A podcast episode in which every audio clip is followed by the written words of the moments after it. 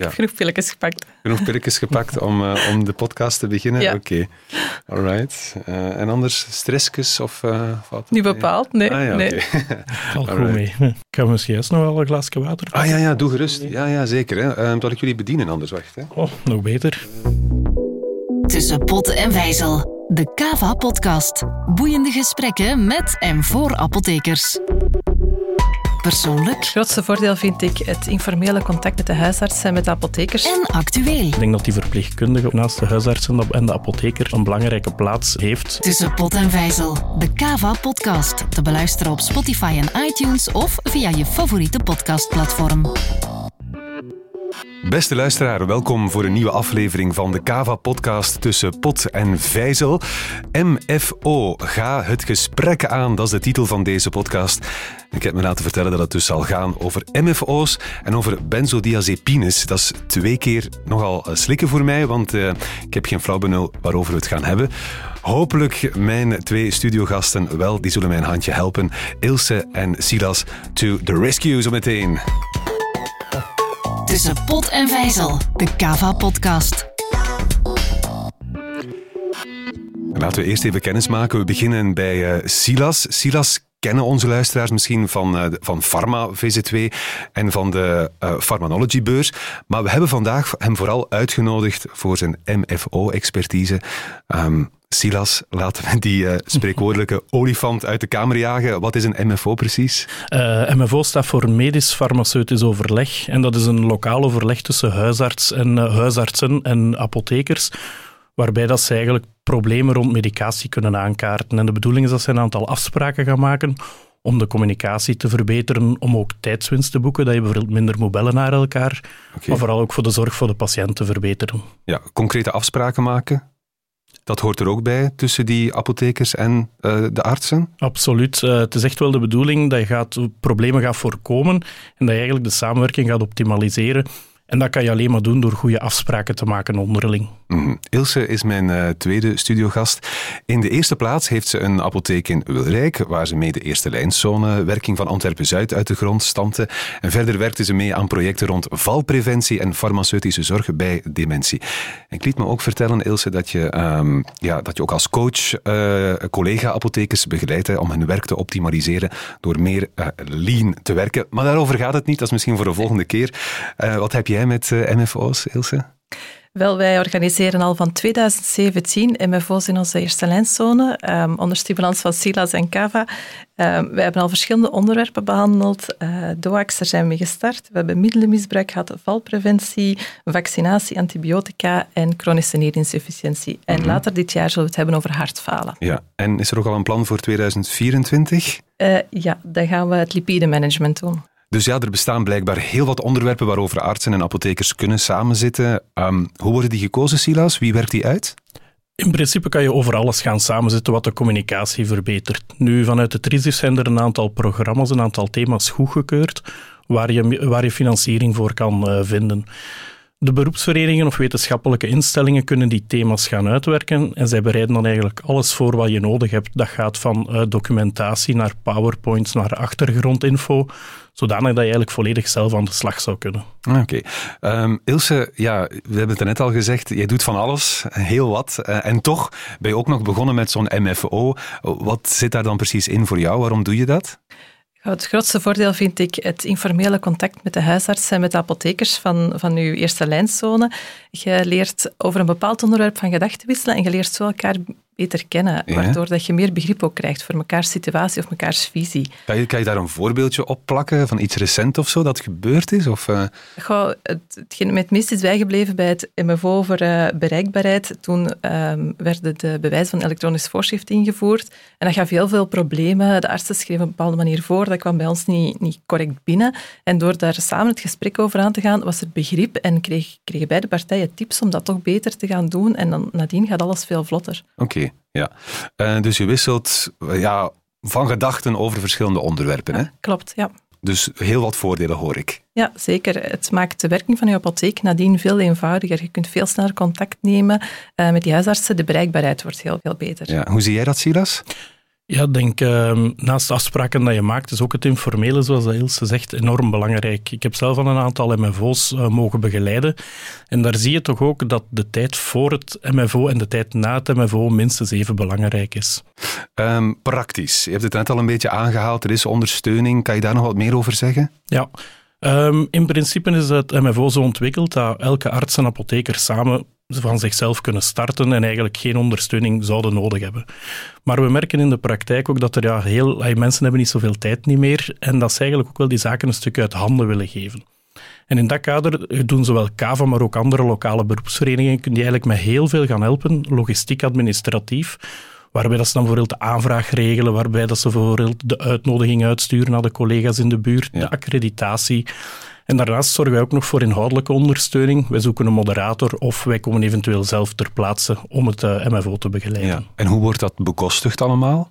Uh, het RISIF voorziet een financiering, dus eigenlijk per lokaal project kan je tot 2500 euro krijgen van het RISIF. Dat is in verschillende schijven. Dus je hebt een stukje voor het te organiseren, je hebt een stukje voor een verslag te maken. Er is ook een financiering apart voor de moderator. En een beetje afhankelijk van hoe ver dat je wil gaan in je MFO, in de opvolging ervan, is er ook nog een stukje extra financiering. Ja, en als je er wil aan beginnen, moet je eerst een aanvraag indienen dan. Ja, en dat is eigenlijk een heel eenvoudige aanvraag. Um, dat verloopt vrij snel. Dat is een, een Word-documentje dat je moet invullen met een aantal administratieve gegevens. En dan krijg je eigenlijk vrij snel ook 500 euro, een soort van startbedrag, mhm. om de eerste kosten uh, te betalen. Ja. Ik, uh, ja, ik merk dat ik hier met twee heel geëngageerde en overtuigde apothekers uh, zit, de ja, MFO-believers. Nu, ik vraag me af of die artsen er ook zo over denken. Hè. Laten we eens luisteren naar Peter Dieleman. Dokter Dieleman is arts in Kontig en hij organiseerde zelf met de apothekers uit zijn regio MFO's. Waarom zijn zij gestart met die MFO's? Toen het nieuwe MFO-kader er kwam, hebben we dan die gelegenheid te baat genomen om de groepen terug te verzamelen. En de grootste meerwaarde, dat weten we, en dat horen we ook van de mensen, dat is dat men elkaar fysiek kan ontmoeten en met elkaar in communicatie kan gaan rond het thema. En zo de samenwerking in de zorg voor de patiënt onder de loep te nemen als een soort tandem huisarts, huisapotheker. Ja, we horen het terugkomen, hè? Wat, uh, wat jij ook al uh, zei, Ilse. Dus uh, ja, elkaar beter leren kennen als belangrijkste troef. Heb je daar dan echt een MFO voor nodig, Silas? Um, ik denk dat er zeker de laatste jaren hebben mensen elkaar veel minder fysiek ontmoet. Er komen ook soms nieuwe huisartsen, er verdwijnen huisartsen, ook nieuwe collega's in de apotheek. Denk dat als je goed wilt samenwerken, dat je elkaar echt ook al moet kennen. Hè? En, pas dan kan je beginnen, denk ik, werken vanuit een vertrouwensrelatie. Dat je bepaalde dingen zelf kan gaan doen zonder per se daarvoor dan de anderen te contacteren. Mhm. In mijn oren klinkt het eigenlijk logisch dat die linker ergens is. Hè? Want ja, er komt een papiertje van bij, die, van bij die arts naar die apotheker. Dus ja, er is al een soort van communicatie, maar ik kan me voorstellen op een papiertje of, hè, dat dat toch niet altijd even makkelijk of vlot verloopt en dat er nog extra communicatie nodig is. Hè? Ja, er zijn um, heel wat problemen ook die er zijn bijgekomen. Hè. De, denk maar aan de onbeschikbaarheden, maar ook heel veel nieuwe geneesmiddelen. Het is ook mhm. complexer geworden. Patiënten worden ouder, nemen veel meer geneesmiddelen, gaan ook bij verschillende artsen, specialisten. Dat is een beetje een kluwe geworden soms. Dus het is niet altijd evident um, om op de hoogte te zijn. En dan zijn zo'n afspraken wel, uh, wel goed. Ja, we zeggen wel, het klinkt logisch, maar toch, ja, artsen aan boord krijgen, dat is niet altijd even makkelijk, heb ik begrepen. We gaan nog eens luisteren naar Peter Dieleman. Ik denk dat we toch best wel wat artsen bereiken, maar dan vooral als er wordt ingeschoven in een bestaande agenda, namelijk die van de maandelijkse navorming of van de lokvergadering. Een MFO die losstaat daarvan, en dat is dan meestal een middagvergadering, die bereikt een veel beperktere groep. Dat zijn dan voortrekkers. En we duimen er uiteraard voor dat dit werkt als een olievlek die kan uitdijnen. tweede van belang om mensen aan te trekken is de keuze van het thema. Een onderwerp dat voor beide groepen van belang is natuurlijk. Bijvoorbeeld omdat er nieuwe kennis wordt gedeeld. Um, omdat er dingen minder goed lopen in de regio, omdat er afspraken moeten gemaakt worden daar rond. Maar dus die knelpunten in de zorg of in de samenwerking kunnen dan op tafel komen, uitbediscuteerd worden in de kleine groepjes en zo leert men ook hoe het werkt in de officina en in het kabinet. Ja, artsen rond de tafel krijgen. Uh, hoe ziet dat in Antwerpen-Zuid, Ilse? Bij ons loopt dat heel vlot. We hebben, uh, zoals dokter Dieleman zegt, ook een vast moment op de opleidingskalender van de huisartsen. Dus dat gaat eigenlijk heel vlot. Ze zijn het gewend om op de zoveelste donderdag van de maand naar de wachtpost te gaan voor hun opleiding. En op een van die donderdagen zitten wij er dan met ons MFO. Ehm, mijn ervaring is dat het moeilijker is om apothekers mee aan boord te krijgen. Um, wat dat zonde is, want we delen de eerste lijnston op in kleine groepjes volgens de buurt. Dus elke apotheker heeft wel zeker de kans om met de huisarts uit, zijn buurt uh, in gesprek te gaan. Ja, hoe komt dat, denk je, Silas, dat dat uh, moeilijker ligt bij die apothekers? Of, of heb jij een andere ervaring? Uh, nee, nee, ik, volg eigenlijk Ilse. Ehm, we zien ook dat er meestal iets meer huisartsen zijn, juist omdat het vaak wordt ingebouwd op hun vaste opleidingsmomenten. Dus dat is wel een tip ook naar, naar mensen die het willen organiseren. Probeer geen nieuwe data erbij te prikken, maar probeer te vertrekken eigenlijk van het bestaande data voor de huisartsen. Um, voor apothekers, ja, ik denk er is al een heel groot aanbod. We hebben ook iets minder de cultuur om lokaal te gaan um, opleidingen te organiseren. Maar het is eigenlijk wel raar, want je zou het volledige team moeten meepakken. Je kan wel alleen gaan als, als adjunct of titularis, maar als je dan afspraken moet maken en je moet je team echt motiveren, is het wel beter dat het team ook op die MFO is, in plaats dat één iemand dan de kennis mee moet pakken naar de apotheek, um, om van daaruit dan uh, te proberen verbeteren. Maar laten we wel wezen, de voordelen zitten bij beiden. Zeker. Ja, zowel bij apothekers als bij artsen. Laten we eventjes kijken nu naar de actualiteit van de dag. Sinds februari 2023 krijgen apothekers een honorarium wanneer ze patiënten begeleiden bij de afbouw van eh, benzodiazepines. En zo zijn we beland bij die tweede term waarover het haalden helemaal aan het eh, begin. Klinkt nog een beetje Chinees. Wie kan er mij bijpraten over die term? Benzo's? Ja? Ik ga dat Silas laten doen. ja, Silas? Ja, ja benzos zijn uh, bepaalde geneesmiddelen voor uh, beter te kunnen inslapen. En er is al een, een overgebruik uh, van patiënten die eigenlijk veel te veel gebruiken en veel te lang. En de overheid heeft nu een terugbetaling voorzien voor patiënten te helpen afbouwen. Dat ze eigenlijk kunnen stoppen met die medicatie. Um, die dienst vertrekt wel een stukje vanuit de apotheek. Dus de apotheker die gaat begeleiden, maar de arts moet nog altijd zijn akkoord geven. En vandaar dat je ook goede afspraken moet maken met de huisarts in de buurt. Van welke patiënten gaan we aanspreken? Hoe gaan we dat aanpakken? Uh, hoe vaak mogen we bellen naar de arts? Wanneer? Op welke momenten? En dan is zo'n MFO wel een dankbaar instrument natuurlijk, dat je een nieuwe dienst waarbij de apothekers worden vergoed voor uh, patiënten te begeleiden, om die beter te gaan implementeren. Mm -hmm. Bij jou in de apotheek is het uh, ook gebeurd ondertussen? Ja, zeker. Wij hebben natuurlijk wel al eerder het MFO voor benzo's gehad bij ons in de regio, naar aanleiding van heel veel misbruik, heel veel shoppinggedrag.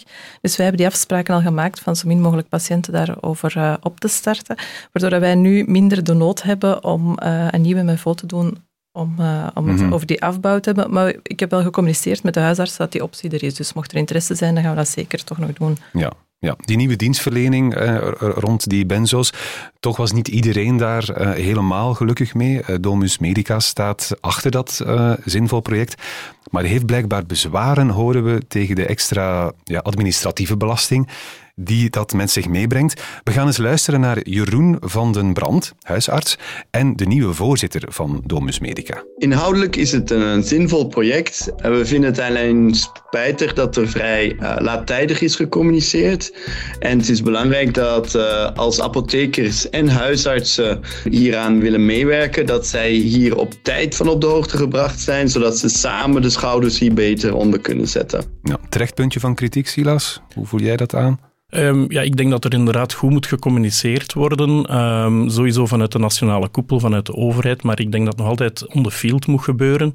En dat je dan best nu ook als apotheker het initiatief zelf neemt met een aantal collega's uit de buurt om je huisartsen bijeen te brengen, uh, die nieuwe dienst ook uit te leggen. De, uh, de voorzitter heeft het goed aangehaald dat het zeer zinvol is dat die dingen gebeuren. Maar de communicatie, de afspraken moet nog altijd zeer lokaal gebeuren. En ik denk dat het eigenlijk de moment is om daarmee te starten, kleinschalig. Je moet niet met 50 man gaan samenzitten, maar eigenlijk een aantal collega's uit de buurt, een aantal huisartsen. En daar kan je dan perfect afspraken over maken. Mhm. Laten we nog eens een laatste keer luisteren naar Jeroen van den Brand, die zelf ook heeft meegedaan al aan een aantal uh, MFO's over polymedicatie en transmurale zorg. Voor ons is uh, het uh, MFO-format een goede manier om de driehoek te versterken tussen de patiënt, de huisarts en de apotheker. En op een uh, meer structurele manier zaken beter bespreekbaar te maken in functie van goede gedeelde farmaceutische zorg. Het is belangrijk dat we daarin een ehm, meer generieke format van overleg uh, vinden. En dat we daar niet ad hoc uh, projecten volgen, maar eigenlijk echt duurzaam uh, werken aan meer toenadering tussen de huisarts en apotheker. Om ja, samen die schouders te zetten onder goede farmaceutische zorg. Ja, Ilse, heb jij daar nog iets aan toe te voegen?